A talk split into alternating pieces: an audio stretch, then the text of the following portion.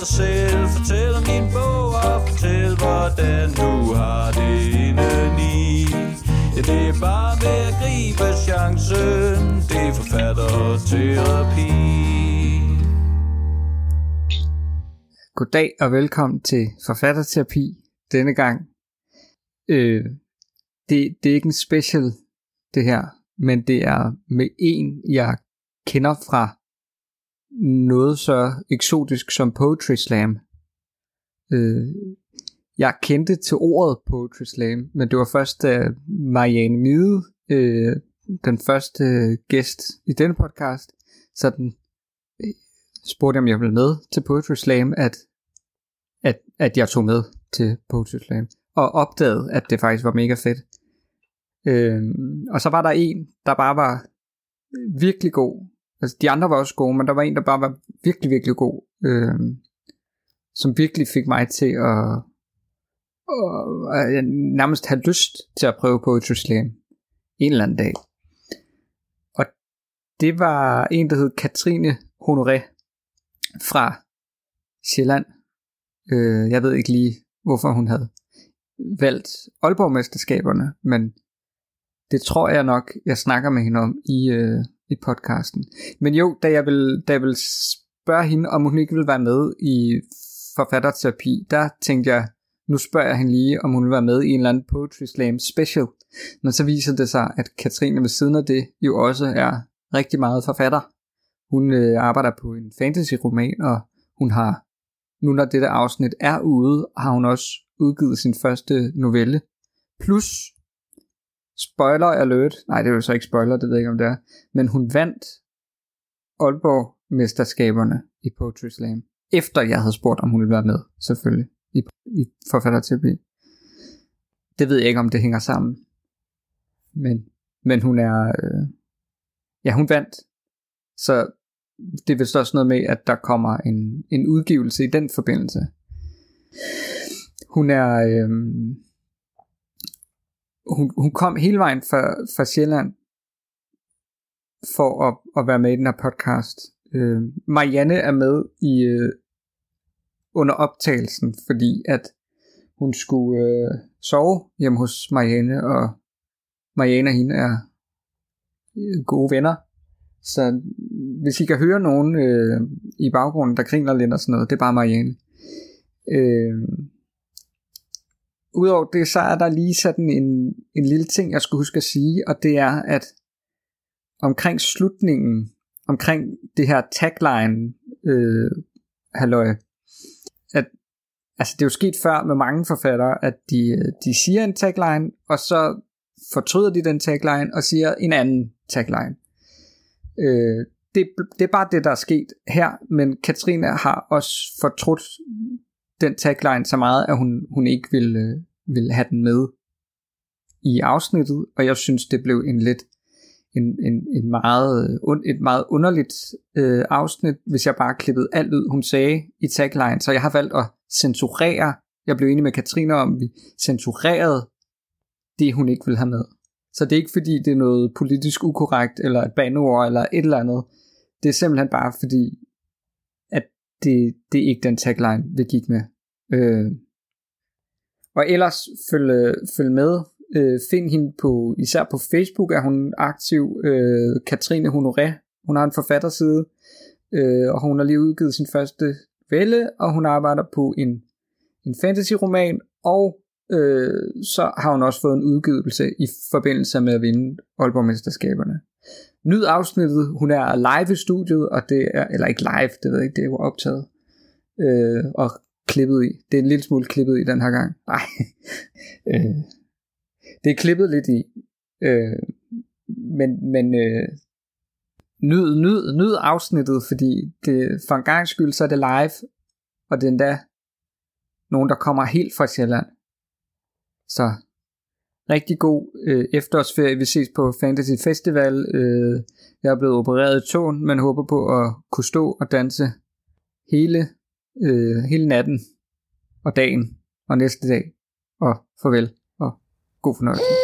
Øh, øh, note til Fantasy Festival. Nu har, jeg ikke lige, øh, nu har jeg lige lagt min mikrofon væk, men jeg glemte helt at fortælle, at Fantasy Festival til nogen, der ikke aner, hvad det er. Det er, øh, jamen, det er en festival i Esbjerg, der starter den 16.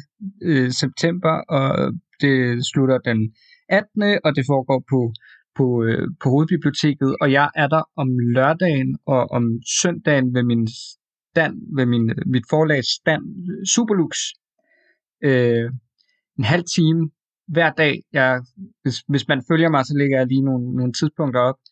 Øh, kom og sig hej. Kom og køb Ulemanden af mig. Det er min bog. Øh, du kan få den signeret. Du kan... Vi, øh, vi elsker... Eller, det ved jeg ikke, hvor jeg vil hen med. Øh, ja, ja øh, det bliver rigtig, rigtig spændende. Det, det har jeg set frem til meget længe. Og ja, det var bare lige den her ekstra lille note.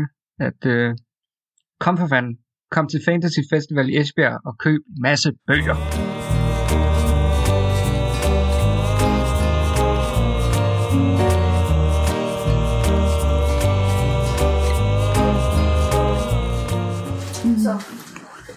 Tak fordi du vil komme hele vejen over, Katrine. Jamen selv tak. Øh, jamen, du, du kommer hele vejen fra, fra København. Ja. Du har givet 500 kroner for at komme hele vejen herop. Jeg er frem og tilbage. Jeg Det er- rejser altså- på sådan nogle billige billetter. Så. Ja. Det er, en, øh, det er noget af en tur, bare for at være med i forfatterterapi. ja, man må ofre sig for kunsten, ikke? Men det, du er jo også, øh, altså du har jo også nogle, nogle venner. Ja, ja, ja. Og også noget. Det, det er også, altså, det er jo to fluer med et smæk, ikke? Ja. Og så øh, er du forfatter. Ja. Altså ser du dig selv som forfatter?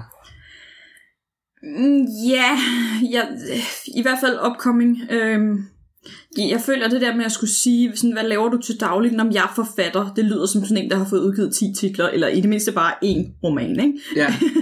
øhm, men, men altså, jeg er det så meget i min, min identitet, fordi det er det, jeg laver, og jeg har så mange forskellige projekter, og, og jeg debuterer reelt som forfatter øh, på lørdag. Ja. Øh, det vil sige optaget tid på lørdag den 3. september. Ja, den 3. september. Når, når det her kommer ud, så er det nok ikke på lørdag mere, så er det nok sket. Øhm, Så er du debuteret, når det kommer ud? ja, Okay, jamen, øh, da, da jeg så dig første gang, der var du nede og, og lavede noget poetry slam her i Aalborg. Ja. Jeg var taget med Marianne Nide derned, som også sidder her i dag. Hej. øh, og øh, og jeg, jeg blev virkelig, altså det var første gang, jeg så Poetry Slam, og det gik op for mig, at det jo i sin, sin, sin sandeste forstand forfattere, der kommer og, og fortæller ord, læser ord op, læser, læser ting op. Performer ord. Ja, performer ord. Øh, anden gang, jeg så Poetry Slam, der var du også med. Jeg er der hele tiden. Og så, og så, ja, og så tænkte jeg, ej, jeg kunne virkelig godt tænke mig at have, have en med til noget Poetry Slam special. Så da jeg spørger dig, så viser det sig, at du også er forfatter ved siden af. Ja. Og så tænkte jeg, det her, det skal jo bare være en forfatter-episode. Men jeg er også lidt nysgerrig på det der med Poetry Slam, så det kan godt være, at jeg kommer til at spørge lidt ind til Jamen, det. du og- går bare hele vejen Men det er jo også, det er også en slags forfatter-ting, jo. Eller det er det jo. Ja, yeah, I guess. Altså, det er jo i hvert fald tekster, men, men selv har skrevet. Jeg tror, altså mange af dem, jeg kender inden for Poetry Slam-miljøet, eller mange, mange, nogen, har også ligesom udgivet bøger, øh, men, men jeg er ikke sikker på, at nu, nu er det svært for mig at sige, fordi jeg er jo også forfatter og skriver altså sådan prosa, øhm, og skriver ting, det er meningen, man skal læse, men jeg tror, at hvis du bare i anførselstegn er poetry slammer, tror jeg mere, at du, du vil definere dig selv som kunstner, og ikke Ja. så meget som forfatter. Ja, så, men, men, øh, men, men som forfatter også, så, så er det vel også lidt af det samme, man, man er inde over, man sidder og, og, og skriver, ikke? Jo, altså jeg synes, der er, jeg synes, det er meget forskelligt, den måde, jeg skriver på, når jeg skriver, altså skriver, skriver, og når jeg skriver øh, poetry slam. Ja, okay. Det vil du gerne have, jeg uddyber eller hvad? Nej, jeg, jeg, jeg, jeg, øh, jeg spiser det, ordene du siger til mig, ja, og tykker på dem og siger, aha, okay. okay. Det er Ja. ja. så fint. Ja, jeg kan, jeg kan godt lide nogle pauser nogle gange. Det er sådan, så bare sidde og tænke over det. Det kan man jo klippe ud. Ja, ja tak. Øh, men, men ja, altså, jeg spørger dig, om du vil være med, og det vil du gerne, og øh, en halv time, tre kvarter efter, så vinder du Aalborg-mesterskaberne i ja, Poetry åbenbart. Ja. Så selv tak. Ej, det var mega fedt at se, øh, at se, se på Tutelem, og så få lov til at snakke med dig her nogle måneder efter. Og så høre, hvor langt du nåede med det der bogkontrakt og sådan noget. Og det er du. Du er der øh, på lørdag med den. Øhm, ja, altså det er jo så faktisk flere forskellige ting. På lørdag udkommer jeg med en, øh, en novelle i øh, Lykkedal Forlags antologi, Ja. inde, øh, så den har ikke rigtig noget med det der Aalborg-mesterskab at gøre. Som jeg siger, jeg er sådan lidt i gang med flere ting på Ja. en gang. Er man ikke altid det som forfatter? Jo, præcis. øh, ja, konceptet her. Du siger, du ikke har hørt podcasten før endnu. Kun Marianne Mides afsnit. Ja, det byen Ja. på podcasten. Ja. øh, og øh, det, det er nogenlunde det samme koncept stadigvæk. Jeg har sådan besluttet mig for, at der skal ske noget nyt i dag. En ny, en, en, ny, en ny jingle, der kommer, den kan, den, kan, den kan reagere ind, for den er ikke helt klar endnu. Nej. Men, øh, men, men jeg vil gerne... Jeg tror, det skal starte ud med det her faktisk. Øh, og det er Altså, det, det er meget work in progress, det her. Men nu prøver jeg at sige, det, øh, det er en jingle, jeg tænker kommer til at hedde Tak, en fan.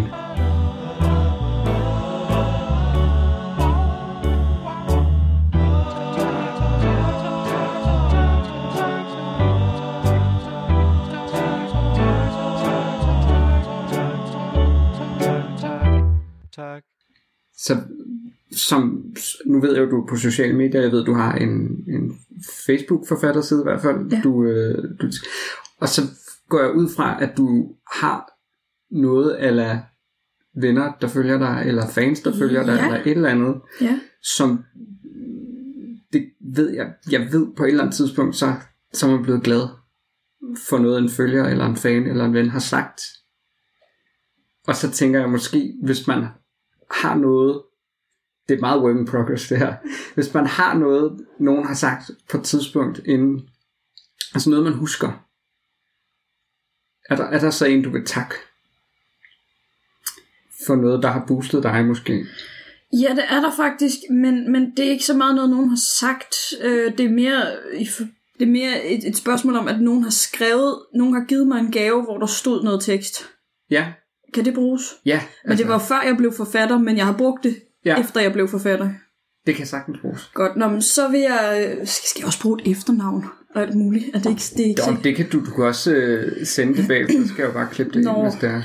Ej, jeg, jeg, jeg, jeg, jeg kan sagtens sige det nu. Det Jamen, må også jamen, godt være anonymt, altså en, en anonym ting. for Ja, noget. men, men det, som jeg tænker, det er øh, faktisk, og det, det, det er mange år siden, og jeg tror faktisk, at, jeg tror faktisk måske, hun har glemt det, men det er min øh, veninde af Vin.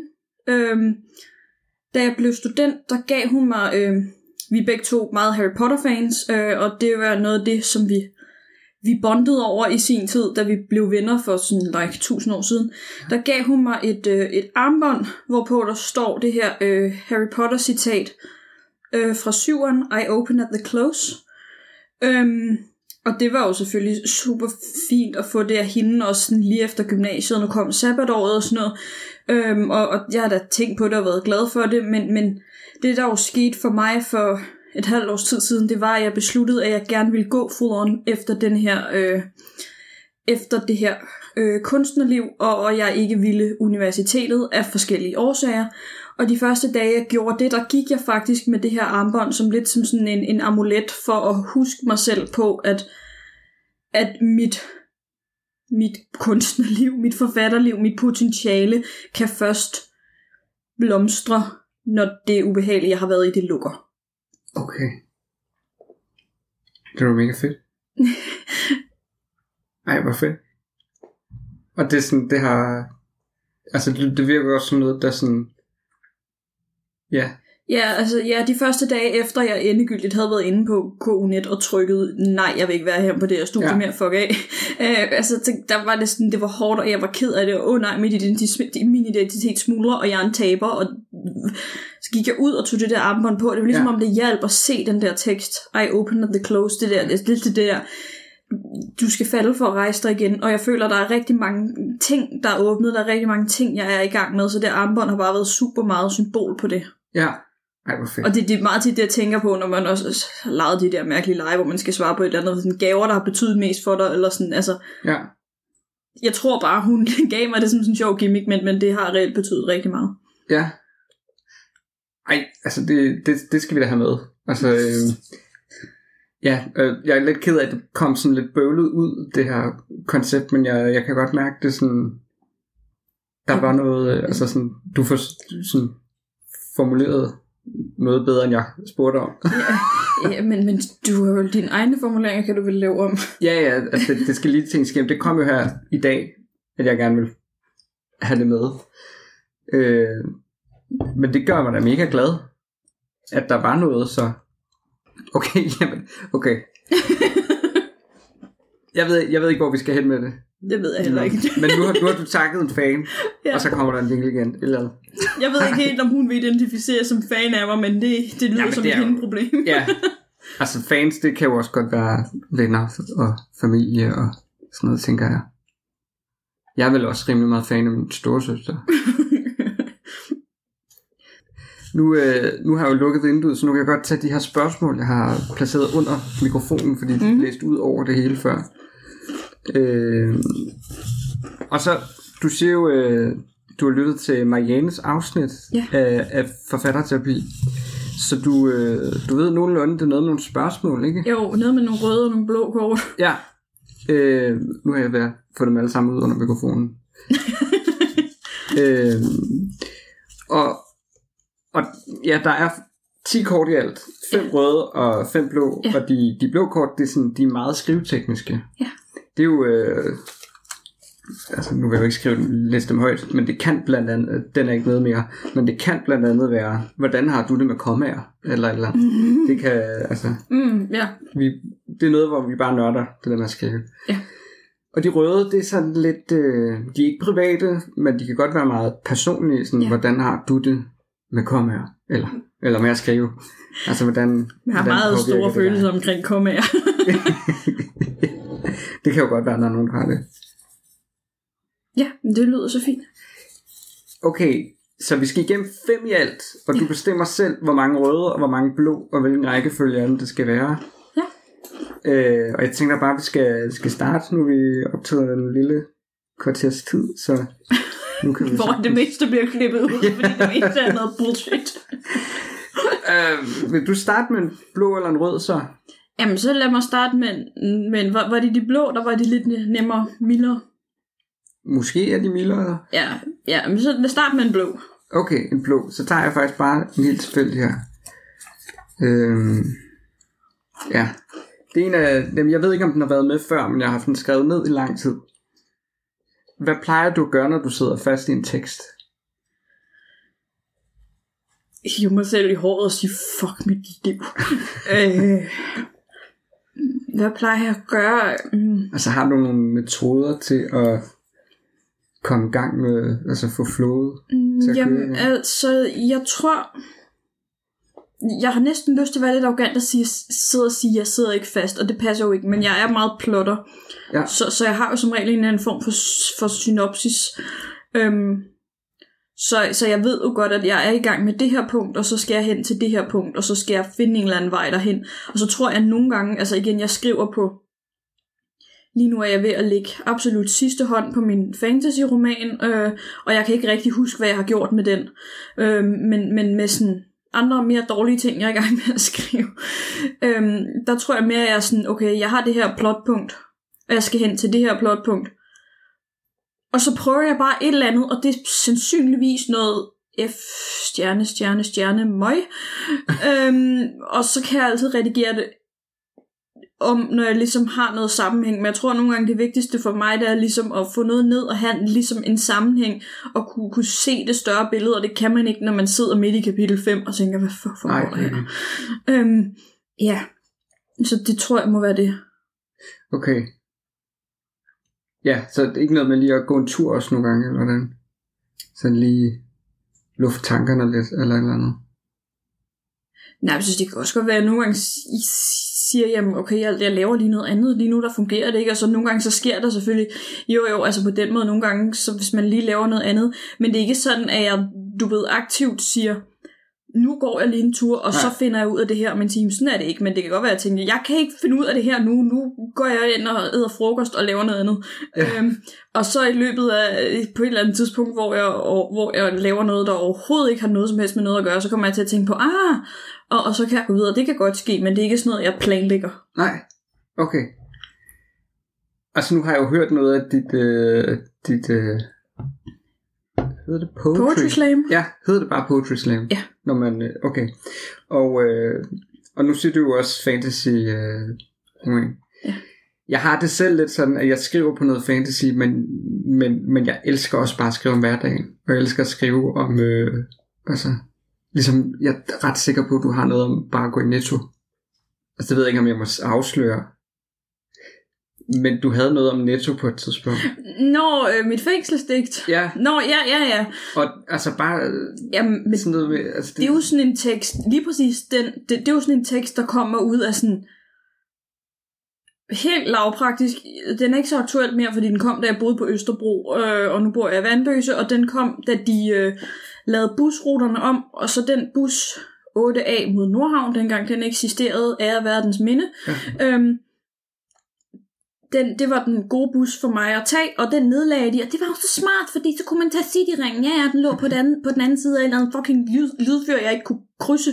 Øhm, og det er så her, man burde lufte elefanten i rummet og sige, jeg er blind. Yes, så har vi sagt det. øhm, ja, øhm, og, og, så var jeg sådan, for helvede, jeg kan ikke komme ud, og jeg kræftede mig i fængsel, og så begyndte jeg at skrive et fængselsdigt. Altså så sådan, jeg ved ikke, hvor meget hver, det, kunne- jo, det kan du vel godt kalde en hverdagssituation, men det er også bare sådan en hverdagsvrede, sådan jeg er sur Ja. over, at det her er sket, og det er vel selvfølgelig en hverdagsvrede, men det er en hverdagsvrede ja. for mig, det er ikke en vrede, som måske nødvendigvis så mange andre kan, eller der, der vil være nok egentlig overraskende mange, der kan relatere til den, men også rigtig mange, der ikke kan. Ja. Ja, altså jeg, jeg synes nemlig bare, at du er virkelig god sådan formidler af ord. Jo, tak. Lyd, lyder, det for, øh, for artifarti? det ved jeg ikke. Er det ikke Øh, det, vi er? Jo. øh, øh, og, og nu har jeg har lige læst øh, Døgnkiosk-mennesket af hende der Murata. Jeg kan ikke lige huske fornavnet. Sayaka Murata. Er det en digtsamling, eller? Det er, det er en roman, no. der, der arbejder i en døgnkiosk i Japan. Mm. Og, og det er det, hun gør. Og, og det er 150 sider med hende, der arbejder i en døgnkiosk. Ja, okay. Og følger man lidt derhjemme. Og jeg troede, jeg ville kede mig meget, men det er bare gået mere med op for mig. at Hvis man kan noget med ord, så kan man skrive om arbejde i en døgnkiosk, og man kan snakke om at gå en tur i netto, og så selvfølgelig have rigtig mange andre ting med. Men, men jamen, det ved jeg ikke. Jeg, jeg ved ikke, hvor jeg hen med det. Jeg tror, det var fordi, jeg tænkte på det her med fantasy, at nogle gange så, så er der sådan... Øh, så jeg kan godt lide i fantasy, når, når der kommer nogle hverdagselementer ind i fantasy. Det er også det fantasy, jeg skriver, og hvis Ja. jeg må break en lille t- to ord om den fantasy-bog, som ikke er blevet udgivet endnu, men som selvfølgelig gør det, fordi den er awesome eller ja. noget, øh, så er den jo kort sagt, jeg nævnte før, måske nævnte jeg det før, jo det gør, øh, at, at jeg er meget øh, Harry Potter-fan, Ja, Øh, men jeg er heller ikke totalt ukritisk. Jeg er meget stor plothulsfinder i Harry Potter, og meget generelt meget kritisk. Så min fantasybog er, hvis vi skal kø- køre det meget, meget, meget øh, basic ned, øh, så er den øh, en kombination af ting, jeg synes kunne være nice at have i en fantasybog, kombineret med øh, ret op på alle de ting, jeg ikke kunne lide at have i Harry Potter. Og det lyder som om, det er det samme for Harry, som Harry Potter. Det er det ikke.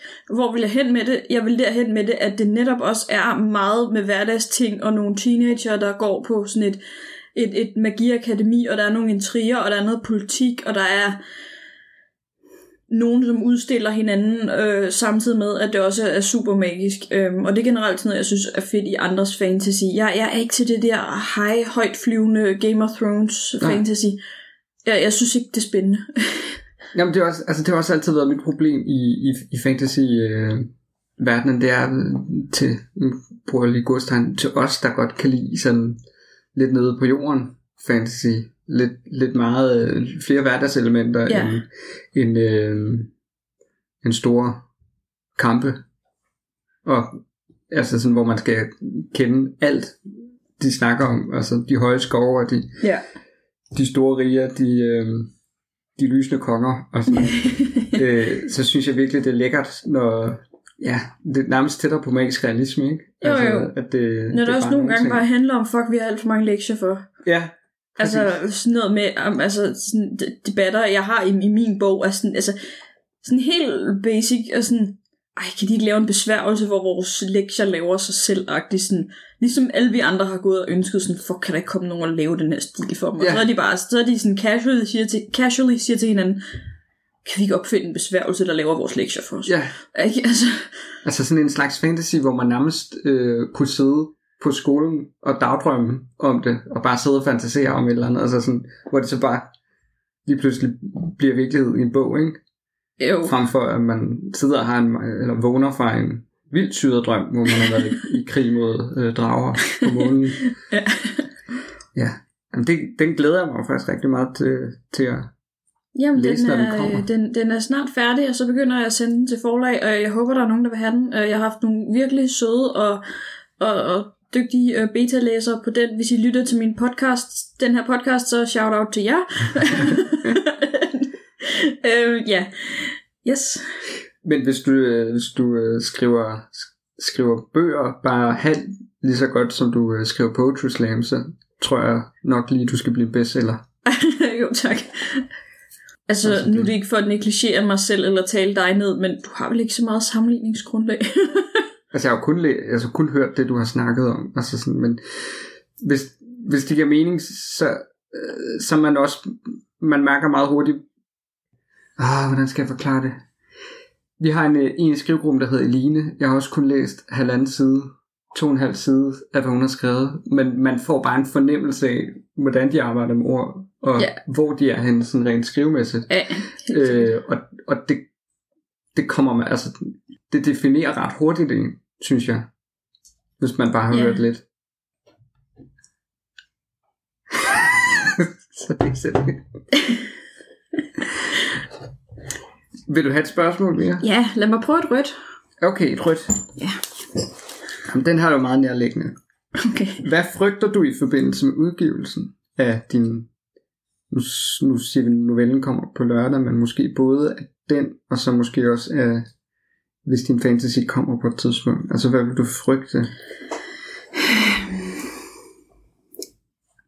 Hvad jeg frygt? Jamen, der er jo faktisk, øh, der er jo faktisk tre. Øh, der er jo ja, novellen på lørdag, og forhåbentlig min fantasy, men jeg har jo også min lille bog, jeg har vundet i forbindelse med Aalborg-mesterskabet, Det er rigtigt. øh, som jeg tror kommer til at hedde Teknologisk Verdenssyn. Øh, jeg ved ikke helt, hvornår den kommer, men, men den kommer i hvert fald. Altså, det, det, det er entydigt, det gør den. Ja. Ja. Øh, som er sådan en lille... Øhm, og jeg fortæller lige om den nu, fordi jeg tænker, at jeg nok nemmest kan besvare spørgsmålet i relation til den egentlig Ja. øhm, som er sådan en lille... Jeg har haft de her poetry slam tekster, hvor jeg har sådan sammenlignet mig selv med husholdningsobjekter. Det lyder super mærkeligt, når jeg sidder og fortæller om det, hvor jeg har sagt, jeg vil gerne være en ovn, eller jeg vil ikke være en Nå ja, fryser. ja. Øhm, men, men jeg har sådan lidt en anke mod at udgive Poetry Slam tekster på skrift. Det er jeg meget alene om til alle jer derude, der udgiver Poetry Slam på skrift. Det skal I bare gøre. Det er pisse fedt. Jeg vil bare ikke så gerne. men, Altså, jeg vil helst lave prosa, når det ligesom er på skrift. Jeg synes, Poetry Slam er noget, der skal høres og performes. Så derfor har jeg lavet det ligesom om til at være sådan nogle små prosa-tekster, der sådan, er sådan lille-agtige tings eventyr, der for eksempel handler om en computer, eller en ovn, eller en fryser, som basically alle sammen handler om, hvor dumme de synes, mennesker er. Okay. Øhm, og, og, og min frygt vil det vil vel lidt være, at det er også sådan et, et koncept, som man primært forstår, hvis man har hørt min poetry slams, og der har jeg fået at vide, at lige præcis de der objekt poetry slams, det er noget, jeg er en lille smule kendt for, og jeg har fået at vide, at, at de er super sådan exis- eksistentielle, det var svært ord at sige, øhm, og min frygt med den her lille prosatekstsamling kunne være, at den bare falder fuldstændig til jorden, og folk tænker, what the actual fuck foregår der her? øh, og min frygt i forbindelse med fantasybogen er, at folk tænker, okay, ja, også hvad foregår der her, og det er da den lammeste konflikt nogensinde. Men jeg tror ikke, jeg frygter så meget i forbindelse med udgivelsen af fantasy-romanen. For det første er det overhovedet ikke øh, særlig real lige nu.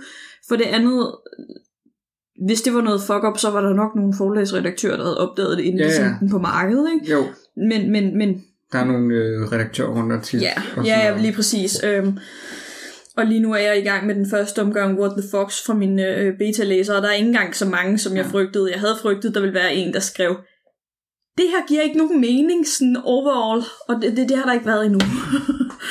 øhm, men men at, at, at det falder fuldstændig til jorden i forhold til, til den her lille øh, teknologiske verdenssyn. Nu ved jeg godt, det er lidt forvirrende, jeg måske snakker om tre forskellige ting. Øhm, men det vil nok være min, ja. min frygt i forhold til det. Så du frygter ikke fame? Jeg tror, det er for abstrakt en størrelse for Ja. mig, til at jeg helt kan forholde mig til det, for Ja. at være ærlig at sige. Ja. Det kommer jeg bare til at tænke på nu her. Altså tænk, hvis man bare blev mega kendt lige pludselig. Jeg tror, jeg vil være bange for, altså, den der størrelse at blive sådan en, ej, det ved jeg ikke, må jeg nævne andre kunstnere her? Men, ja, selvfølgelig. Altså at blive sådan med Dina, de der historier, man har hørt om, at sådan, finde stalker inde i hendes seng og sådan noget. De er sådan, uh, det lyder ikke rart, men sådan, hvor stor en kunstner bliver jeg lige, det kommer jo nok ikke til at ske, vel? Øhm, og hvis jeg bliver så stor en kunstner, så, ja, det ved jeg ikke. Det, det, det er for abstrakt til, at jeg kan forholde Men mig hvad til så det. med tanken om øh, det modsatte? At, at du udgiver noget, og ingen snakker om det, eller nævner det, eller... Men det er jo sådan, det er lige nu. Altså, Ja. Det er jo... Jamen, altså, jeg tror... Altså, der kan man sige, der er det jo både en, en gave og en forbandelse, at nærmest halvdelen af mine venner, i hvert fald halvdelen af mine, mine aktive venskaber, dem jeg sådan snakker med til hverdag, er, er medlemmer af håbfulde unge forfattere, ligesom mig selv. Mm, ja. Øhm, så sådan, jeg ved jo godt, at der er mange dygtige mennesker, og mange, der er dygtigere end mig, og jeg ved jo godt, altså, jeg føler jo, hver gang jeg læser på Facebook, eller hører podcast, eller sådan noget, jeg føler jo, at uanset hvor jeg kigger hen, så er der nogen, der har skrevet en bog. Ja. Og jeg ved jo godt, at det, et, det er fordi, det er der mange, der gør, og to, selvfølgelig fordi, det er der, jeg kigger hen, det er der, jeg har mit netværk, det er der, jeg ja. har mine interesser. Så jeg ved jo godt, at der er masser af dygtige mennesker, og masser, der er dygtigere end mig. Så det er ikke fordi, jeg går rundt med en eller anden naiv forventning om, at nu får jeg udgivet min øh, novelle her på lørdag, og så er jeg bare the star, jeg taler om. Bum, bum, bum. Øhm, Men er det ikke også lidt uhyggeligt? Altså, fordi jeg frygtede rigtig meget, og, og slet ikke blive altså sådan, lagt mærke til. Om ikke andet, så, nu tager jeg elefanten igen. Om ikke andet, så er jeg altid autobiografisk privilegeret. Jeg kan altid gå ud og være, om jeg er hende den blinde forfatter. Hvis jeg, hvis jeg bliver rigtig desperat efter fame. Ja. Det er som udgangspunkt ikke noget, jeg vil gøre, fordi jeg kan godt lide, at det ikke betyder noget, men, men jeg har et lille kort i ærmet. Ja, Øh, jeg kan ikke helt gennemskue, om det er der noget, du skal klippe fra. På en måde føler jeg, det meget fedt, på en måde føler jeg, det er meget nederen. Øh, men det er jo også meget ærligt. Jamen, altså det var bare noget, jeg lige tænkte nu. Det er ikke noget, Ja. jeg har siddet og...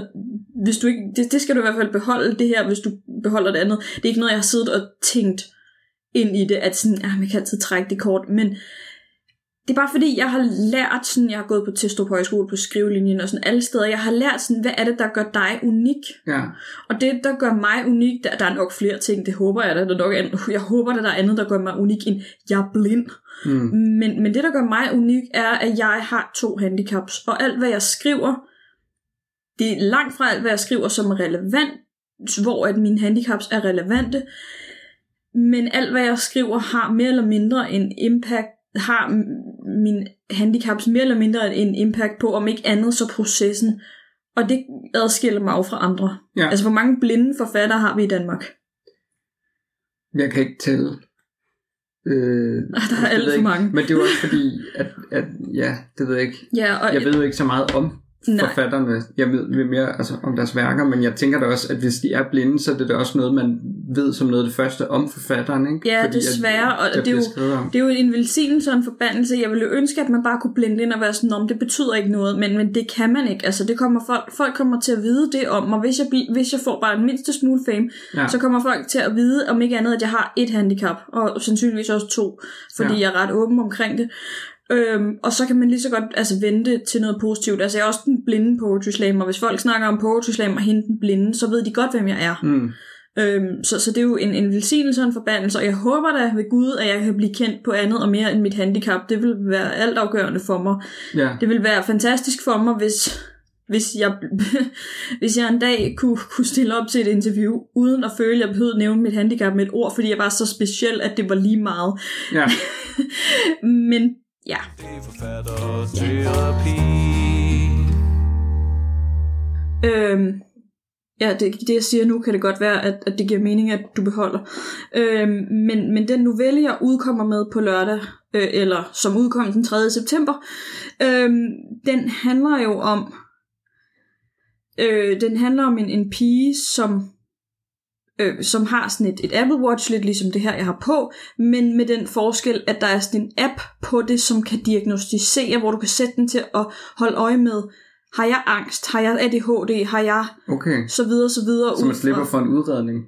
Ja, og så, så den kan, altså den kan ligesom øh, lave nogle connections ud fra sådan ting, du siger. Altså hvis jeg for eksempel siger, det er sindssygt svært for mig at koncentrere mig om at læse, men jeg samtidig taler om en svær tekst, og jeg godt kan forstå, hvad der står, så kan den godt regne ud, okay, du er ikke ordblind, men du har ADHD-agtigt. Ja. Og det er jo noget, der kommer fra, at det kom fra en meget random drøm, jeg havde om, at mit ur kunne lige præcis det. Men, men det kommer jo også fra det sted, hvor at jeg selv er blevet diagnostiseret med ADHD, og har været fejldiagnostiseret med depression og sådan noget. Så det kommer jo et sted fra. Det er jo ikke fordi, jeg eksplicit har siddet og tænkt, nu skal jeg skrive noget, der handler om mig. Det kommer fra den her drøm, men den, var så, den drøm, jeg havde en eller anden random nat, var selvfølgelig inspireret af at de erfaringer, jeg selv havde med diagnostisering, og det var, kunne jeg forestille mig, nok altså en grund til, at de tog den novelle, fordi den var unik og havde et, et perspektiv på det her med diagnoser, som ikke er noget, vi taler så meget om. Og nu ligger jeg forlagsredaktør og, og, og totalt ord i munden, men, men det kunne jeg forestille mig, at det var derfor. Ja. Mm. Ja, jamen jeg ved ikke, altså jeg ved ikke, om jeg vil lidt tilbage til den der med, med frygt i forbindelse med udgivelsen, eller om jeg bare tænker, at jeg fik svar nok der, for nu gik det også nogle retninger, men det er jo også det, podcasten plejer. Ja, yeah. Øh, ja, altså, jeg tror, jeg fandt ud af med Linda, jeg havde, havde på besøg for nogle gange siden øh, over Skype, det var, at, at, at det nogle gange også bare pejlemærker de her spørgsmål, fordi nogle gange så bliver samtalen, lige pludselig er der nogle mere interessante emner, end, end der er spørgsmål. Og så nogle gange, så synes jeg, det er sådan helt ærgerligt at sige, ah, vi er også nødt til at komme igennem dem her, og sådan noget, men jeg overvejer lidt sådan, om, om der skal være nogle af spørgsmål, der er blanke, som jeg kan få lov at skrive på under en samtale, fordi jeg bliver også sådan nysgerrig på nogle andre ting nogle gange. Mm. Men, men skal vi tage et andet spørgsmål? Ja, lad os tage et andet spørgsmål. øh, jeg tror ikke, jeg har så meget mere at sige om frygt. Jo. Nej. det har jeg. Jeg har mange for mange ting, men ikke så meget i forhold til udgivelse lige nu. Nej, øh, jamen, prøv at give mig et rødt mere. et rødt mere. Ja. Okay, nu vil jeg gerne lige kigge på nogle af dem. Jeg tror, jeg har puttet skrevet for mange. Øh, jeg vil lige tjekke mig. Ja, den er den her spurgt Thomas Arndt om en gang. Nej, det kan vi jo ikke have. Jamen, det kan godt være, at jeg gerne vil have den frem igen. Øh, den er sådan ret direkte. Øh, nej, det ved jeg ikke. Jeg tager den her i stedet for. Okay. Til starten. Øh, hvad håber du på, at folk tager med fra din bog, bøger? Og jeg føler, at alle de her spørgsmål er sådan målrettet en eller anden, der er virkelig awesome og har skrevet virkelig meget. Jamen, vi kan Øhm. også godt inddrage øh, Poetry Slam i det. Det er jo også noget, du Mm, ja, har skrevet og Jamen, jeg tænker... med. Øh, jeg tror... Jamen, åh, det er fordi, jeg blev stillet det her spørgsmål en gang før i forbindelse med min ansøgning til Københavns Kunstskole, og der sagde jeg et eller andet virkelig godt, som jeg har glemt. Øhm, men, men jeg tror, jeg tror gerne, jeg vil have, at folk, og det ja, i både i forbindelse med prosa og poetry slam, jeg tror gerne, jeg vil have, at folk tager nogle perspektiver med, som som ikke er så oplagte. Altså, jeg ved ikke, om det lyder super klogt, eller super no shit Sherlock klichéagtigt. Øhm, men øh, nu kan jeg lige give sådan et lidt random eksempel, men, men jeg, jeg er også lidt kendt for sådan en, en poetry slam tekst, hvor jeg, øh, hvor jeg snakker lidt om, at jeg er meget træt af sådan folkets sådan, øh, numsefixering. Øhm, Ja. og, øh, og det er jo det her med, at sådan... Ej, det, det er også virkelig plat, men, men sådan, der er nogen, der synes, at den tekst er virkelig sjov, men der er også nogen, der ser noget dybde i den, fordi at andre er sådan, når enten så synger de om et eller andet med, åh, hun har en stor røv, og se den, og bla bla bla, eller også så snakker de bare ikke om numser, fordi de har liv.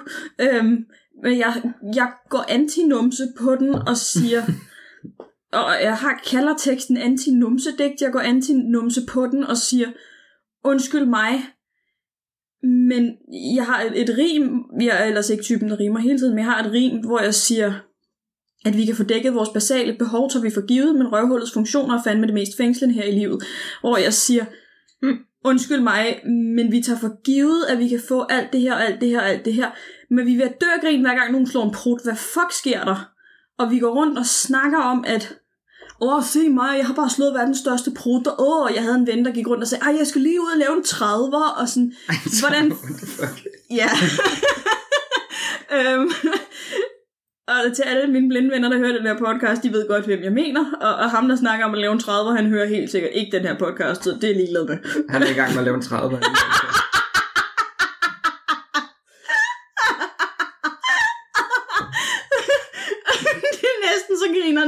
komme med, men, men, men ikke helt med grineflemme. ja, ej, men, men, men det, det kan jeg godt lide også igen i forhold til, til nu snakker vi om den der, øh, det der fængselsdigt før. Ja. Det der perspektiv, hvor andre mennesker tænker bare, Nå jamen fedt, så laver vi en ny cityring, og det er bedre for infrastrukturen, eller hvad, bla bla bla. Det der perspektiv, der hedder, okay venner, det at vi laver en... Øh, det at vi laver et, et, en ny cityring og fjerner en bus, og det at vi vælger at sætte, sætte stilaser op, det, det gør faktisk livet besværligt for nogle mennesker, og det er ikke fordi, at så skal jeg sidde og være sådan, åh, det er også bare synd for mig. Men det her med, at de her ordninger fungerer på den her måde, det gør faktisk mit liv besværligt. Bare sådan lige ja. overvej det lige en gang, ikke?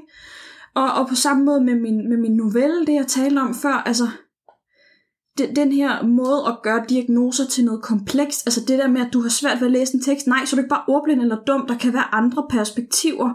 Ja. Så, så det, nu har jeg nærmest helt glemt, hvad spørgsmålet var. Nå, hvad, hvad Ja, jeg jeg håbede at spørger, opnå. hvad, hvad, hvad, du håber, at folk tager med? Ja, og, og det, jeg håber virkelig, at de tager at de tager de perspektiver, de ikke normalt ser. Jeg, jeg føler, ja. det er det, jeg gør meget. Ja, Øhm, og det tror jeg, at alle håber, at, at de gør, men, men jeg, ja, ja. øhm, Altså, ja, nu, nu skal jeg også være, passe på med, med at rose dig for meget, kan jeg mærke. Jeg tror, du... du jeg tror, jeg tror... Øh... nu kommer der bare sådan en shitstorm til mig. Nej, nej, men jeg, jeg, kunne bare mærke, jeg kunne bare mærke på dig før, at det var, det var nogle store ord, jeg brugte. Nå nej, det var mere i forhold til, at sådan, du har ikke hørt så mange lave poetry slam, så det kan godt være, at du... Jeg er sådan en, der er lidt realist pessimistisk, tror jeg, og sådan, Ja. Så kan du komme til København og høre alle de der fucking... Nej, der er nogle sindssygt aw- awesome mennesker i Er det København. derfor, du til Aalborg, tog til Aalborg for at vinde? Øhm, officielt, nej, officielt var det sådan set bare for at, du ved, prøve en anden scene. Altså det tror jeg også er vigtigt. Jeg kunne godt Ja. mærke, der var stor forskel på scenen i København og i Aalborg. Der er også nogen, der har sagt til mig, at jeg skulle tage til Odense, fordi, fordi der er de sådan meget sjove, og i København er de meget politiske og sådan noget. Og Men hvad der er de i Aalborg så? Også sådan lidt sjove, men på en anden måde. I Odense er de vist mere sådan gakket. Ja. Øh, det er bare noget, jeg har hørt sådan. Og det, hvor, det hvor kan være. langt nåede du, eller hvor langt er du nået i København?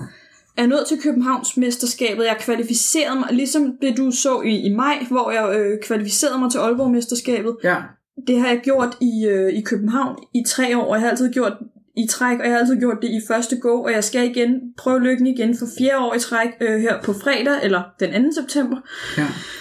Øh, jeg har en meget vild kunstner foran mig, øhm, men jeg er ikke nået længere end til selve Københavns mesterskabet. Så har jeg vundet nogle, nogle mindre shows ude i det, der hedder Huset København. Der har jeg vundet nogle gange, øh, men det har ikke været noget mesterskab. Det var også nogle hygge, hyggeshows, eller hvad man kan sige. Ja. Ja, okay. Altså, men jeg tror bare sådan generelt, at, at man, altså, man får meget mere med meget hurtigere i, under noget poetry slam, end ved man for eksempel gør ved at læse en bog på 300-400 sider. Jamen, det tror jeg da også, fordi det er jo meget kort tid, du er på scenen, og du vil gerne Ja. være sikker på, at det er... Det er også derfor, at det skal ikke være for højpandet på sådan en, en poetry slam scene. Det, det skal du i hvert fald gøre virkelig godt. Du må godt være... Du må godt tage tunge emner op, men det skal, det skal gøres godt. Det skal ikke nødvendigvis være sjovt, men det skal gøres godt. Altså, jeg har oplevet... Øhm, jeg kan ikke huske, hvad hun hed, og det vil jeg heller ikke sige, hvis jeg kunne, men, men jeg har oplevet en igen ude i huset i København, som havde sådan noget meget, som, som fremførte noget på engelsk, og, og, og det var meget sådan, Romeo, Romeo, wherefore art thou Romeo? Det var ikke det, hun sagde, men, men det var meget den tone. Ja. Og det fik meget, fik- meget, meget lave point. Nå, det, ja, okay. Fordi det fungerer ikke på en scene. Det skal ikke være for højpandet. Folk skal kunne forholde sig til, hvad der er, der foregår. Og folk skal også ret hurtigt kunne forholde sig til, tror jeg, nu, nu freestyler jeg bare, men jeg tror også, folk skal ret hurtigt kunne forholde sig til, øh, er det her noget, vi skal grine af, eller er det her noget, ikke noget, vi skal grine af? Ja. Er det her flot, eller er det sjovt, eller er det begge dele? For det kan det jo godt være. Og det, igen, det skal ikke være for højpandet. Du er på scenen i tre minutter, og bagefter kommer der en ny, så er du glemt. Så det er sådan der. Ja. Øhm, Og så får man point og sådan nogle ting. Altså, Ja. jeg, synes, jeg synes, det var spændende i hvert fald. Øh, og, og spændende, hvor, hvor mange flere ting, der kommer med i de tre minutter, end hvis man læser en lang tekst. Ja, men det er lige præcis det. Altså, du skal fange folk i tre minutter, fordi de skal give dig nogle point. Ja, Det nytter ikke noget, at du sidder alt for højpandet i, i, i 1000 minutter, fordi så fatter folk ikke noget, og så tænker folk, kan der ikke komme en mere? En, Ja. en ny tekst nu, fordi det her det er kedeligt. Altså, ja de der, altså attention span er jo også, øh, man ved, der kommer noget lige bagefter. ja. noget nyt og sådan noget. Øhm. Men det ved jeg. Jeg, jeg, det kan godt være, at det er fordi, det var en anden accent og sådan noget, men jeg synes, jeg synes altså stadig, du skærer dig rigtig meget ud i forhold til mange af de andre. Jamen det fik jeg også, måde. men jeg var jo også, jeg var jo også ene pige blandt syv andre øh, hvide, ciskønnede mænd på 50. øhm, og det, det, var, det var det, de sagde, og et, at et, jeg var en ung pige, og jeg var fra København og havde en anden dialekt. Mm. Øhm, på, i, i scenen, på scenen i København er, er øh, de optrædende altså meget mere, øh, der er meget mere diversitet. Det er ikke kun, nu kommer hende den blinde kvinde fra København, der Nej. gør, at, at der er diversitet. Øhm, hvor at, at her på scenen her i Aalborg, der udgjorde jeg jo nærmest diversiteten. Ja, men altså, af hvad jeg husker, så kan jeg også bare huske, øh, jeg synes, der var mange gode, Men helt sikkert. men jeg kan også bare huske mere af, hvad du sagde, end hvad mange af de andre sagde, og det for mig er i hvert fald noget, der, der gør, at jeg synes, du var god. Du sagde jeg også lidt mere, fordi jeg havde et vinderslæng og sådan noget. Ja, ja, det er rigtigt nok, men, men øh, altså, jamen, det ved jeg ikke. Jeg, jeg synes bare, jeg huskede det mere. Nå, men det, Og det må er jo betyde, at det, det var rigtig godt. Skal vi tage et spørgsmål mere måske? Ja. Hvor mange er det? Vi har haft tre, så vi Vi skal... har haft tre. Du har en blå og to røde. Jeg tænker, jeg godt vil have en blå og en rød mere. Skal vi tage en, skal vi tage en blå, og så slutte af Ja, med lad os en tage rød? en blå. Okay. Nu, har, nu finder jeg et blåt spørgsmål til dig. Ja. Øhm, hvad har i den seneste tid holdt dig inspireret til at skrive? Okay. Øhm, øh, tæller det at sige, viden om, at det er det, jeg gerne vil leve af på et tidspunkt, har holdt mig inspireret til at skrive. Ja, det gør det da. øhm, men ja, men, men udover det, jamen, jamen, jamen, det tror jeg faktisk, altså det, at jeg har været i gang med så mange ting, og det, jeg ved, at, at jeg rykker mig, men jeg rykker mig kun, hvis jeg arbejder på ting. Ja. Det, det, det får mig jo til at gøre noget. Og så selvfølgelig det igen, at jeg på nuværende tidspunkt har et, et stort netværk i håbefulde unge forfattere, og, og snakker med folk om, om, om skrivning, og hvordan går det med det projekt, og skal vi lige tage et sprint over Zoom en morgen, og, og så videre. Ja. Det der med, at der faktisk er nogen, der... Jeg godt klar, der ikke er nogen, der vil grille mig, eller, eller slå mig ihjel, eller det ved jeg ikke, måske. Øh, hvi- Hvis jeg, hvis, hvis jeg ikke gjorde det, men, men det der med at have et fællesskab omkring det, jeg, jeg plejer at sige, at det er sådan tanker mig lidt op med, med skriveenergi, det der med, at andre også snakker om, at ej, nu har jeg fået skrevet så og så mange ord i dag, så har jeg også lyst til at skrive så og så mange ord i dag, ikke? Ja. Øhm, så, så det tror jeg er rigtig meget det. Så det, det inspirerer dig at have mange i dit liv, der også skriver? Ja, Og ja det gør det. Øhm, og, og, og det inspirerer mig at have et mål med det. Altså for bare to år siden, der skrev jeg jo bare for hyggens skyld, og det var sådan en perifær drøm, det der med, at når jeg måske kunne blive udgivet, hvis jeg har tid til det for mit fuldtidsstudieagtigt. Ja. Men det, at jeg ved, det er det, jeg skal med mit liv, Mm. øh, i hvert fald lige nu, altså, det, det gør også, at, at sådan, jeg ved, jeg rykker mig, men det kræver, at jeg gør noget aktivt. Det laver ikke sig selv. Så, Nej. så de to ting i kombination, tror jeg. Og hvad, altså, er du en, der står meget tidligt op? Fordi nu ved jeg, øh, Marianne, som, øh, som vi begge to kender, hun har det her inde på Facebook. Det ved jeg ikke, om jeg må nævne. Det gør jeg alligevel. Øh, hun giver thumbs ups. Thumbs, thumbs ups. Øh, Miami's arbejdsanstalt, som er sådan en lille, lille skrivegruppe. Ja, jeg er ikke sådan en psykopat, der står op og skriver før syv, øh, ligesom øh, visse andre, jeg også kender. Øh, sådan en psykopat er jeg ikke. Øh, Det er jo sådan noget tidspunkt, man går i seng som kunstner jo. Ej, men jeg er faktisk, men, men det er fordi, jeg er sådan helt lavpraktisk. Jeg er sådan en, der skal op og have morgenmad og lige vågne. Det der med at bare stå op, som nogle visse andre psykopater gør, stå op kvart i syv og sætter sig for, eller før, og sætter sig foran deres computer, det fungerer ja. ikke for mig. Så jeg er lidt sådan en, der står op klokken 6, Ja, og så er jeg på Zoom klokken 7, halv 8, ja. ish. Men det, altså det er fordi, jeg har også hørt fra mange andre forfattere, sådan, eller ikke mange andre, men jeg har hørt fra nogen, at der er nogen, der bare sådan skal skrive som det første, fordi det her med helt uspolerede øh, ting, som at, at lave kaffe, eller lave morgenmad, og spise morgenmad, og se nyheder, eller bare gøre et eller andet. Øh, der er nogen, sådan, hvor, det, hvor det åbenbart hjælper, at det er det første, allerførste, man gør. Ja, ej, det, det skal jeg, jeg skal simpelthen lige, jeg skal, det plejer at være sådan, at mit ur ringer, og så skal jeg lige ligge en halv time og tænke, jeg ved ikke, min seng er blød, jeg ved ikke, og snuse mit ur 25 gange. Øh, Ja. Og så står jeg op, og så spiser jeg morgenmad, mens jeg hører en eller anden lydbog, apropos, øh, og, og laver te og, og sådan noget, og så er jeg på Zoom, og jeg bliver tit drillet med, når jeg logger på, der er halv otte, at "Ah, du står sent op. Nej, jeg står faktisk lige så tidligt op som jer. Jeg skal bare lige bruge noget tid, Ja. i modsætning til jer. Ja. Jamen, der, der er nogen, der... Og der er vi jo forskellige, altså, ja. ja, der er nogen, der er psykopater. Jeg ved ikke helt hvem, men, men der er nogen. Ja, altså der er også bare nogen, der er A-mennesker, og nogen, der er B-mennesker. Ja, og det værste med mig er, at jeg er nok i virkeligheden naturlig B-menneske. Men, men jeg har, har lavet mig selv til et A-menneske, både fordi jeg tager noget medicin, og, som gør, at det er smart at have den rytme og, og sådan noget. Ja. Øh, så, så jeg har lavet mig selv til et A-menneske, når jeg ellers tager min medicin, men ellers så er jeg naturligt B-menneske, Ja. eller C-menneske, sådan en, der bare skal sove konstant. Jeg elsker virkelig også Zoom-funktionen på mit vækkeur. Altså det er så rart. Altså, Altså, lige snus, mener du?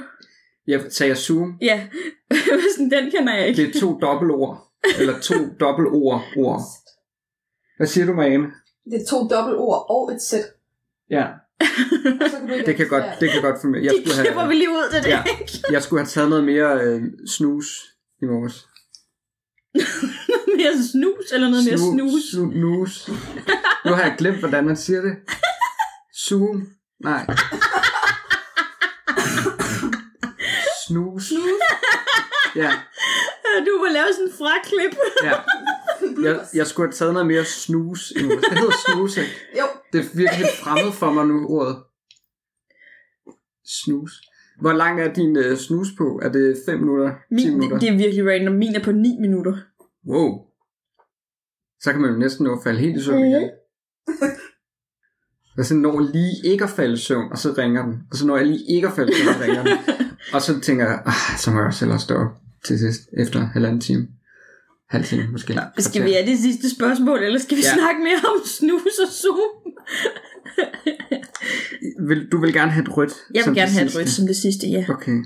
Øh, og jeg var over- lige ved at tage den, som, som jeg i hvert fald ved, jeg øh, spurgte Thomas Arndt om. Og som jeg har taget med, fordi jeg tænkte, det er længe siden, den er blevet brugt. Det behøver jeg ikke forklare dig. Nu bruger jeg den bare. Øh, Jeg fortæller det.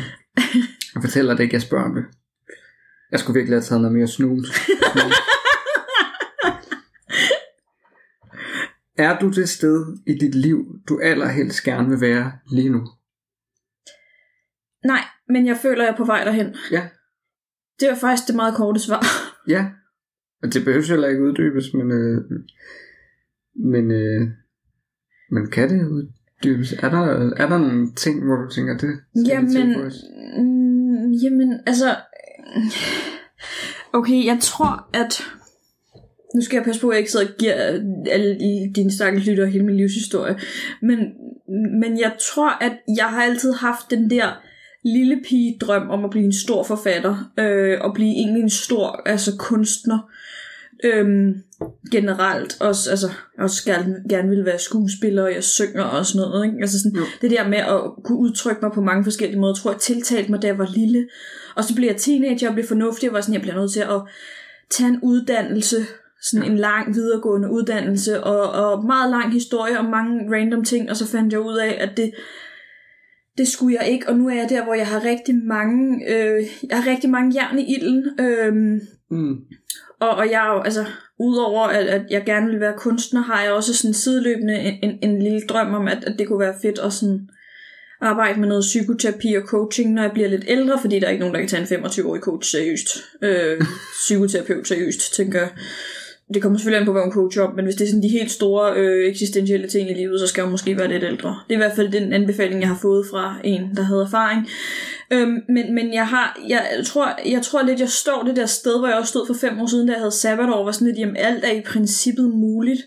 Og jeg har så mange jern i ilden, at sådan, det kan godt være, at noget springer i luften, men, men jeg føler, at efter jeg gav afkald på den sandhed, der hed Katrine er akademiker, og det er det, hun skal være, så føler jeg, at de fleste ting, jeg har rørt ved, har egentlig båret frugt.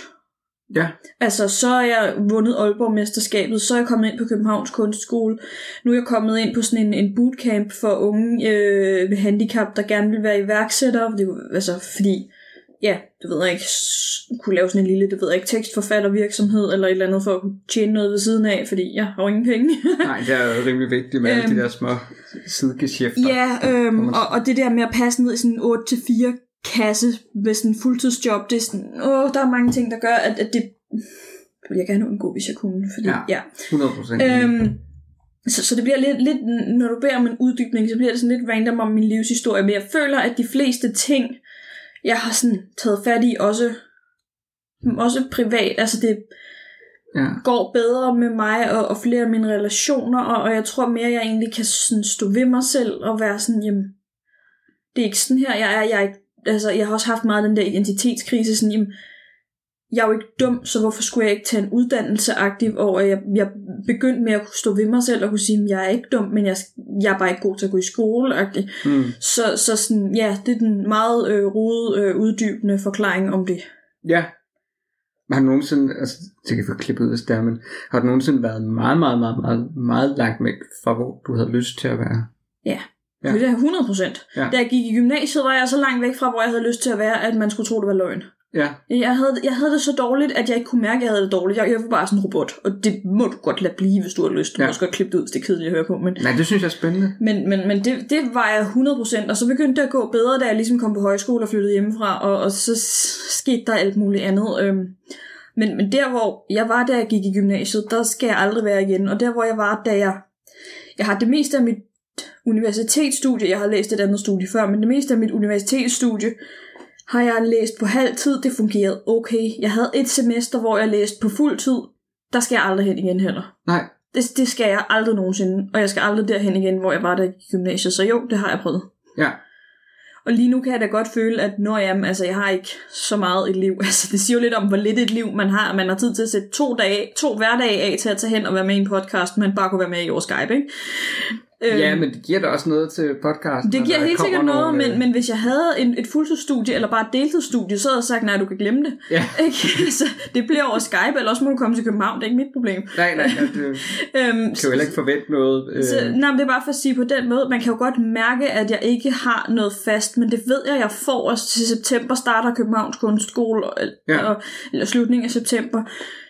Så sådan igen, jeg er nok ikke et super godt sted lige nu, jeg er lidt et standby sted, men jeg kan mærke, at det er på vej den rigtige vej. ja, så det er ikke sådan, at du tænker, at du føler, at du laver noget forkert. Du Nej. venter bare lige. Du er i Jeg- venteposition. Ja, lige det er jeg, men, men jeg er i en aktiv venteposition. Jeg føler, jeg har egentlig gjort meget. Altså, da jeg der droppede ud af uni, der fik jeg at vide af min veninde Metop, at am, hun synes, jeg var modig, fordi jeg droppede ud. Og da hun sagde det til mig, der, der blev jeg faktisk lidt vred, fordi jeg var sådan lidt, der er ikke noget mod over det her. Jeg kunne ikke gøre andet, hvis jeg gerne ville leve, har jeg nærmest lyst til at sige. Ja. Nu skal det ikke lyde så mørkt, men, men sådan, jeg havde lidt sådan, jeg kunne ikke gøre andet. Det var, det var et spørgsmål om nød, det var ikke et spørgsmål om mod at se, hvad sej jeg er. Nej. Men, men efterfølgende har jeg tænkt, jeg kunne godt være blevet. Jeg kunne godt være blevet på studiet, og have haft det pisse dårligt, og have brændt alle mine broer, og ikke være blevet udgivet, og have mistet alt mit hufnetværk, fordi jeg ikke havde tid til dem. Det ja. kunne jeg godt, det havde jeg ikke lyst til. Mm. Så på den måde har jeg også valgt, at jeg gerne vil det nye sted hen, hvilket er sådan lidt en sejr i sig selv, vil jeg sige. Ja, 100. Jeg synes, det, altså det her hufnetværk, det, det lyder virkelig... Jeg er jo faktisk selv medlem, Ja, tror jeg. tror du? Marianne giver thumbs up, thumbs ups. Øhm, altså, jeg ved ikke, øh, jeg, jeg, jeg, ved, jeg ved, jeg er medlem, men Nej, Marianne ved, du er medlem. ja, og altså sådan netværksmæssigt, hvad, skal man sådan, ikke lige mig, men sådan generelt, hvis man nu sådan går og drømmer om at, eller går og skriver på en bog og drømmer om at være forfatter, og slet ikke kender noget til, til huf. Kan Så- du så ikke give sådan en, en god øh, guide til, hvor simpelt det egentlig er, fandt jeg også ud af. Så skal du gå ind på HUFs øh, hjemmeside, og, og jeg, jeg ved ikke præcis, hvor du skal gå ind, men jeg tror, hvis du googler øh, bliv medlem af Håbefulde Unge Forfattere, så tror Ja. jeg, der kommer en øh, ting, og så skal du udfylde din, din navn og din adresse og dit telefonnummer, og, og det kan du egentlig gøre, så længe du er under øh, 36 år gammel. Ja, Øhm, og jeg har været i bestyrelsen, der vil jeg bare sige. Det er ikke, fordi jeg er det lige nu. Øh, øh, det ved jeg ikke, hvis den her podcast kommer ud om to år, så kan det godt være, er det igen. Men nok, nok halvanden uge eller sådan noget. okay, så, så er jeg ikke. øhm, øhm, men, men, men ja, øhm, så, så det er ret simpelt, altså, og, og det kan jeg sige, fordi jeg har også fået min veninde, øh, en af mine førnævnte skønne beta-læsere, til at, at melde sig ind. Og, og der er mange, der tror det her med, at så skal man jo være mega nice og have udgivet 10 bøger og sådan noget. Nej, det skal du ikke. Hvis du. Nej. synes, det er hyggeligt at skrive, kan du i princippet melde dig ind. Ja. Og hvor aktiv øh, altså sådan, er det krævet at være en? Fordi Overhovedet ikke. Nej, det Altså, det. Altså, Hvis du, altså, det koster jo et kontingent. Hvis du er villig til at betale whatever det koster i kontingent, så er der ingen, der forbyder dig at betale dit kontingent, og så bare aldrig nogensinde mere beskæftige dig med huf. nej. Altså, det er de første, der melder sig ind i en forening, og så aldrig mere beskæftiger sig Ja. med den. Men det er bare for at sige, at der er ikke nogen, der kommer og ringer til dig og siger, du har ikke været aktiv i to måneder. Men det handler, det er sådan øh, mest aktivitet af en Facebook-gruppe, ikke? Det er jo rigtig mange ting. Altså, det er jo, altså, der er jo noget på Facebook, der er også noget på Discord, men jeg hader Discord, så det skal du ikke spørge mig om. Nej. Øhm, og så er det jo, altså, bestyrelsesaktiviteterne foregår meget i København, fordi de fleste er i København. Ja. Men, og så er der nogle gange nogen, der arrangerer noget, sådan noget skrivedag i, i Aalborg eller Odense eller Aarhus, og alle kan i princippet lave, altså arrangere en, en skrivedag, hvis du har lyst til at tage initiativ til at arrangere en, en skrivedag i øh, Vordingborg, altså så gør du Ja. det. Jo, jeg kan da huske, at vi arrangerede noget i Aalborg en gang. Øh, nogen, der var lidt mere inde i det end mig, sagde, nu gør vi det her, fordi så det et, øh, så er vi aktivt med til at, at lave noget huf-agtigt. Ja, og så er der nogle forskellige, altså sådan Mm. faste traditioner, altså sådan noget julecafé i København, og jeg har ikke været med til det endnu, men og sådan sommerskriveferie øh, en gang om ugen, hvor man er der og bare skriver en hel uge, det har jeg været med til to gange, det har jeg været super glad for, bortset Ja. ja. fra, at de serverer vegetarmad hele tiden, det kan jeg ikke lide. Nej, det, nej, øh, jeg ved ikke, om det er spændende at høre om, men ja. Men hvad, øh, altså, skal man, nu, øh, nu, nu er jeg jo også øh, medlem, men jeg tror ikke rigtig sådan helt, jeg ved, øh, altså nu har jeg jo ikke lige været med på det der sommerferie, men skal man sådan, slår man bare noget op ind i den her Facebook-gruppe, og siger, hej, er der nogen, der vil skrive om at skrive et eller andet? I princippet ja, altså det, det tror jeg, altså Men er det sådan, er det sådan du fik dit netværk sådan derinde? Er det var, var det, øh, Mm, Mit netværk fik jeg... Det er faktisk lidt en sjov historie. Altså, jeg havde været medlem af HUF i noget tid og tænkte, om det er meget fint. Og så kom jeg til en skrivedag ude hos øh, den nuværende forperson. Øh, lige før, sådan fem dage før det hele lukkede ned med corona. Øh, Ja. Kom basically bare fordi jeg kunne, og fordi det var i Valby og super tæt på. Og det var meget hyggeligt, og folk var super søde. Og så skete corona, og så så jeg ligesom ikke dem mere. nej, Og så var der corona i virkelig lang tid. Og så fordi der var corona, og jeg fucking kedede mig, så, Ja. var, øh, så da der var en online generalforsamling i HUF, jeg har også lavet meget bestyrelsesarbejde i sådan andre foreninger, så sådan det der med generalforsamlinger, det skræmmer mig generelt ikke. Mm. Øh, så jeg tog til den og meldte mig ind i bestyrelsen, fordi jeg synes, det kunne være spændende, men helt ærligt primært, fordi jeg fucking kedede mig. Øhm, og så fik jeg øh, noget netværk der, og kom til at snakke med dem om, om sommerskrivferien, og sådan, det havde også været lidt skræmt af, og så sagde de, am, og jeg troede, det var sådan noget med en kæmpe stor sovesal, og det kunne jeg ikke lige overskue, så sagde de, at det var det ikke, og, sådan, og så meldte jeg mig til der, fordi jeg kom til at snakke med bestyrelsen om det, og havde noget skrivegrupper og lidt forskellige ting. Og så skete der ting, og så fik jeg lige pludselig alle mulige random venner, som jeg sådan snakket med konstant lige ja. siden. Så det er sådan lidt, jeg har nogle gange tænkt over, hvis ikke der havde været corona, og jeg fucking kedede mig, kan vide, om jeg så var kommet så meget ind i det. Ja, Så noget godt har corona måske gjort for ja verden. altså corona var jo godt, godt og skidt på rigtig mange punkter. Ja, mest skidt. Jeg havde det Ja. virkelig stramt i corona, men, men, Men ja, lige med tror- det der. Ja, altså jeg tror også, der er rigtig mange forfattere, der måske øh, altså sådan, havde, øh, havde det godt med at være ude og optræde og sådan nogle ting, eller holde foredrag og sådan altså jeg tror virkelig, der var mange, der økonomisk set, øh, ja, Der har jo corona jo været noget lort. Altså. ja, ja, Men det, det er sjovt med mig også, fordi at, at sådan prosa-wise har jeg, jeg, fik, jeg kom rigtig meget fint videre med min roman, da der var corona, fordi jeg havde ikke en skid at lave. Men sådan poetry slam-wise skrev jeg ingenting, fordi det, der inspirerer mig, når jeg skal skrive poetry slams, det er virkelig, at jeg skal være i det og høre andre lave det. Ja. Så sådan det der med, at jeg ikke kunne være til poetry slam i et halvt år, og min kæreste sagde, kan du ikke bare skrive nogle flere slamdigte? Nej, jeg kan ikke, fordi der er fandme ikke noget spændende her i verden at skrive slams om. Altså, heller ikke, når der er corona. Nej, nej, og, og sådan... Og nu har der været sommerferie og sådan noget, og jeg, jeg kan heller ikke skrive poetry slams, når der er sommerferie nærmest, fordi i, i, der, skal, der skal jeg simpelthen tankes op af, at jeg møder andre, der også skriver. Ja, ja altså jeg håber ikke, der kommer en ny lockdown. Jeg synes jo, der er, jeg synes, alle har corona lige for tiden. Ja, ej, det, det, det skal vi slet ikke snakke om. Nej, det skal vi ikke snakke men vi har faktisk også været igennem alle spørgsmålene. Ja. Det, jeg har jo noget til sidst, hver gang til sidst. Ja. Alle har været igennem det. oh, nej. Man skal synge sit navn. Skal jeg synge mit navn? Nej, det skal du ikke. Øh, du Jeg, jeg, jeg, jeg, sad lige og tænkte over, hvilken Ja. ja. melodi skal jeg lave? Jeg var sanger. Nej, det er fint. Du må gerne Nej, synge nej, dit det er okay. øh, der er noget, øh, øh, nu, nu kan jeg ikke lige afspille jinglen, øh, den kommer nemlig også, når du hører afsnittet, Ja. men øh, nu siger jeg lige tagline, så kommer der en jingle. Opsummer hver en ting om dig selv med en tagline Alt hvad du står for, essensen af dig med en tagline Åh, jeg håber du vil lade dig reducere til en tagline Det kan du ikke bare sige til mig og forvente, at det kommer på to sekunder. Men det, altså tænkepause er 100% tilladt. Man kan klippe i podcast. Men nogle gange, så synes jeg også, at tænkepausen er god, fordi man sidder og mm, prøver sig lidt frem og sådan noget. Men det er bare fordi, jeg ved, uanset hvad jeg siger, så sådan om tre timer, så er jeg sådan, fuck, jeg skulle have sagt det der. Ej, jeg, ja, øhm, det, det, nej, det er godt jamen, det. altså, klokken 8 i aften sidder hun der stadig. Det kunne jo også godt være en god ting. Nej. Det er sådan noget, afsnittet bliver, altså det første, der kommer til at stå i afsnitsbeskrivelsen, det, det er din tagline, Fuck. du bliver citeret for. Men det må også godt være noget, andre har sagt øh, om dig, eller til dig, øh, om dig. Mm. Og så citerer, citerer vi bare dem, altså hvis, hvis det er svært at finde, finde på noget om sig selv. Jamen, jeg har nogle gange tænkt på mig selv. Jeg, jeg, jeg kunne måske få lyst til at sige, at jeg er en forsigtig... En forsigtig... Ja, Synes du, synes du er tilfreds med det?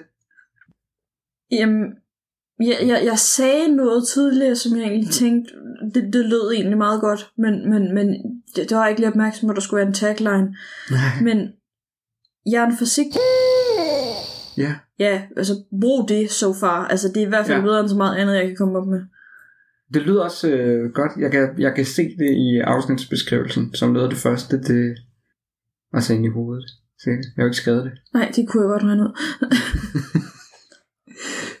Katrine, jeg er mega glad for, at du vil komme hele vejen fra København med tog, offentlig transport, Øh, herop til, til Aalborg, for at sidde og snakke om, hvordan du har det med at skrive. jamen, jeg er mega glad for, at jeg må. Jeg er mega glad for, at du gad. Jeg kan godt lide opmærksomhed. Jeg er performancekunstner, hvad tror du? ja. ja. det er du jo. Og det... Øh... Undskyld, jeg siger det igen, men det gør du godt. Jo, tak. Jeg plejer at få at vide, at jeg er lidt dårlig til at tage imod ros. Det har jeg kunnet mærke. Du kan også skrive, jeg kan godt lide ros, men jeg er dårlig til at tage imod den. ja. Må jeg selv vælge mellem de to? Så kan jeg jo sidde og lytte afsnittet igennem og se, vurdere, hvor dårlig du var til at tage imod ja, det kan du også gøre. Ej, men det, det kunne jeg rigtig... Altså, jeg, jeg plejer at være øh, sådan lidt... Øh, det plejer... Jeg plejer at have sådan en... Næsten to... Altså, vi plejer næsten at være oppe på halvanden time eller sådan noget. Den her gang, der tror jeg, det bliver sådan en... Jeg tror, det bliver lidt kortere afsnit. Og det er ikke, fordi vi skal klippe rigtig meget ud, men... Jo. Øh, det er også lidt derfor. Hver gang Marianne griner, så ja. Nej, men det, var, det synes jeg var mega, mega spændende at, at høre om, og jeg synes også, altså jeg kan mærke, at jeg glæder mig til at, at se, hvad der kommer fra din hånd, sådan rent skrivemæssigt, for at se, om, om det er lige så godt som din poetry slam. Jo, tak. Og jeg synes, det er spændende, at du skriver på en, på en fantasy. Ja, det, det synes jeg også. og jeg kan godt lide din, øh, din, din, din milde tilgang til fantasy-genren. Altså, at det ikke er high fantasy, fordi... Ja, så gider Det- du godt læse den. Jamen, jeg vil også gerne læse high fantasy, men jeg er bare bedst til sådan at blive fanget af low fantasy, Ja. fordi man, man relaterer mere til den, øh, den, den rigtige verden på en måde. Altså, der er ikke så mange, så mange ting, øh, man skal til at have for, forklaret. Ligesom hvis man sætter sig ned og ser en politisk debat mellem to partier, man ikke kender eller et eller andet. Undskyld. Det er bare fordi, jeg lige sidder og... Igen, det var lige den der tagline. Ja, selvfølgelig. Og og sådan, den- er ikke så elegant. Jeg vil gerne have den... Du vil have den om. Nej, nej men, men det er fordi, jeg, jeg sad... Nu snakkede vi lige før om, om, om, om det der med mit numsedigt og andre perspektiver på ting og sådan noget.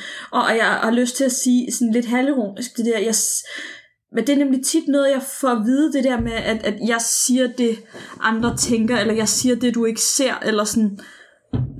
Mm, sådan noget i den dur er mere rammende end det der forsigtige.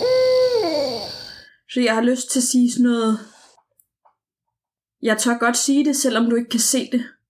Ah, Jeg tør godt sige det, selvom du ikke kan se det. Lyder det godt? det lyder mega godt. Det, det, føler, jeg, det føler jeg bedre. Kan du ikke bruge det i stedet Jo. for? Og så bare fjerne alt andet crap. Vi elsker jeg også godt lide den måde, man, man griller folk frem til noget, og så at de fortryder lige sidste øjeblik, og så ja. siger noget andet. jeg tør godt sige det, selvom du ikke kan se det. Ja, det kan jeg godt lide. Det passer meget bedre. Ja, øh, det lyder rigtig godt. Det, det kan jeg også godt se for mig, Ja, sådan i, i det kan jeg også godt se for mig. Ind i hovedet. Ja, Jeg kan se det med øjnene. Ha! Ja, okay.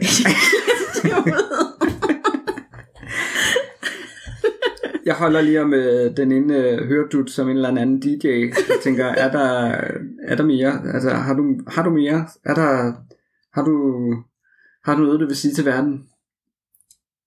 Hvad har du fået til morgenmad? Havgryn. Ej, Okay. det behøver du ikke have med. Det var så en god afslutning. Det kan også være min tagline, jeg har fået havgryn til morgen.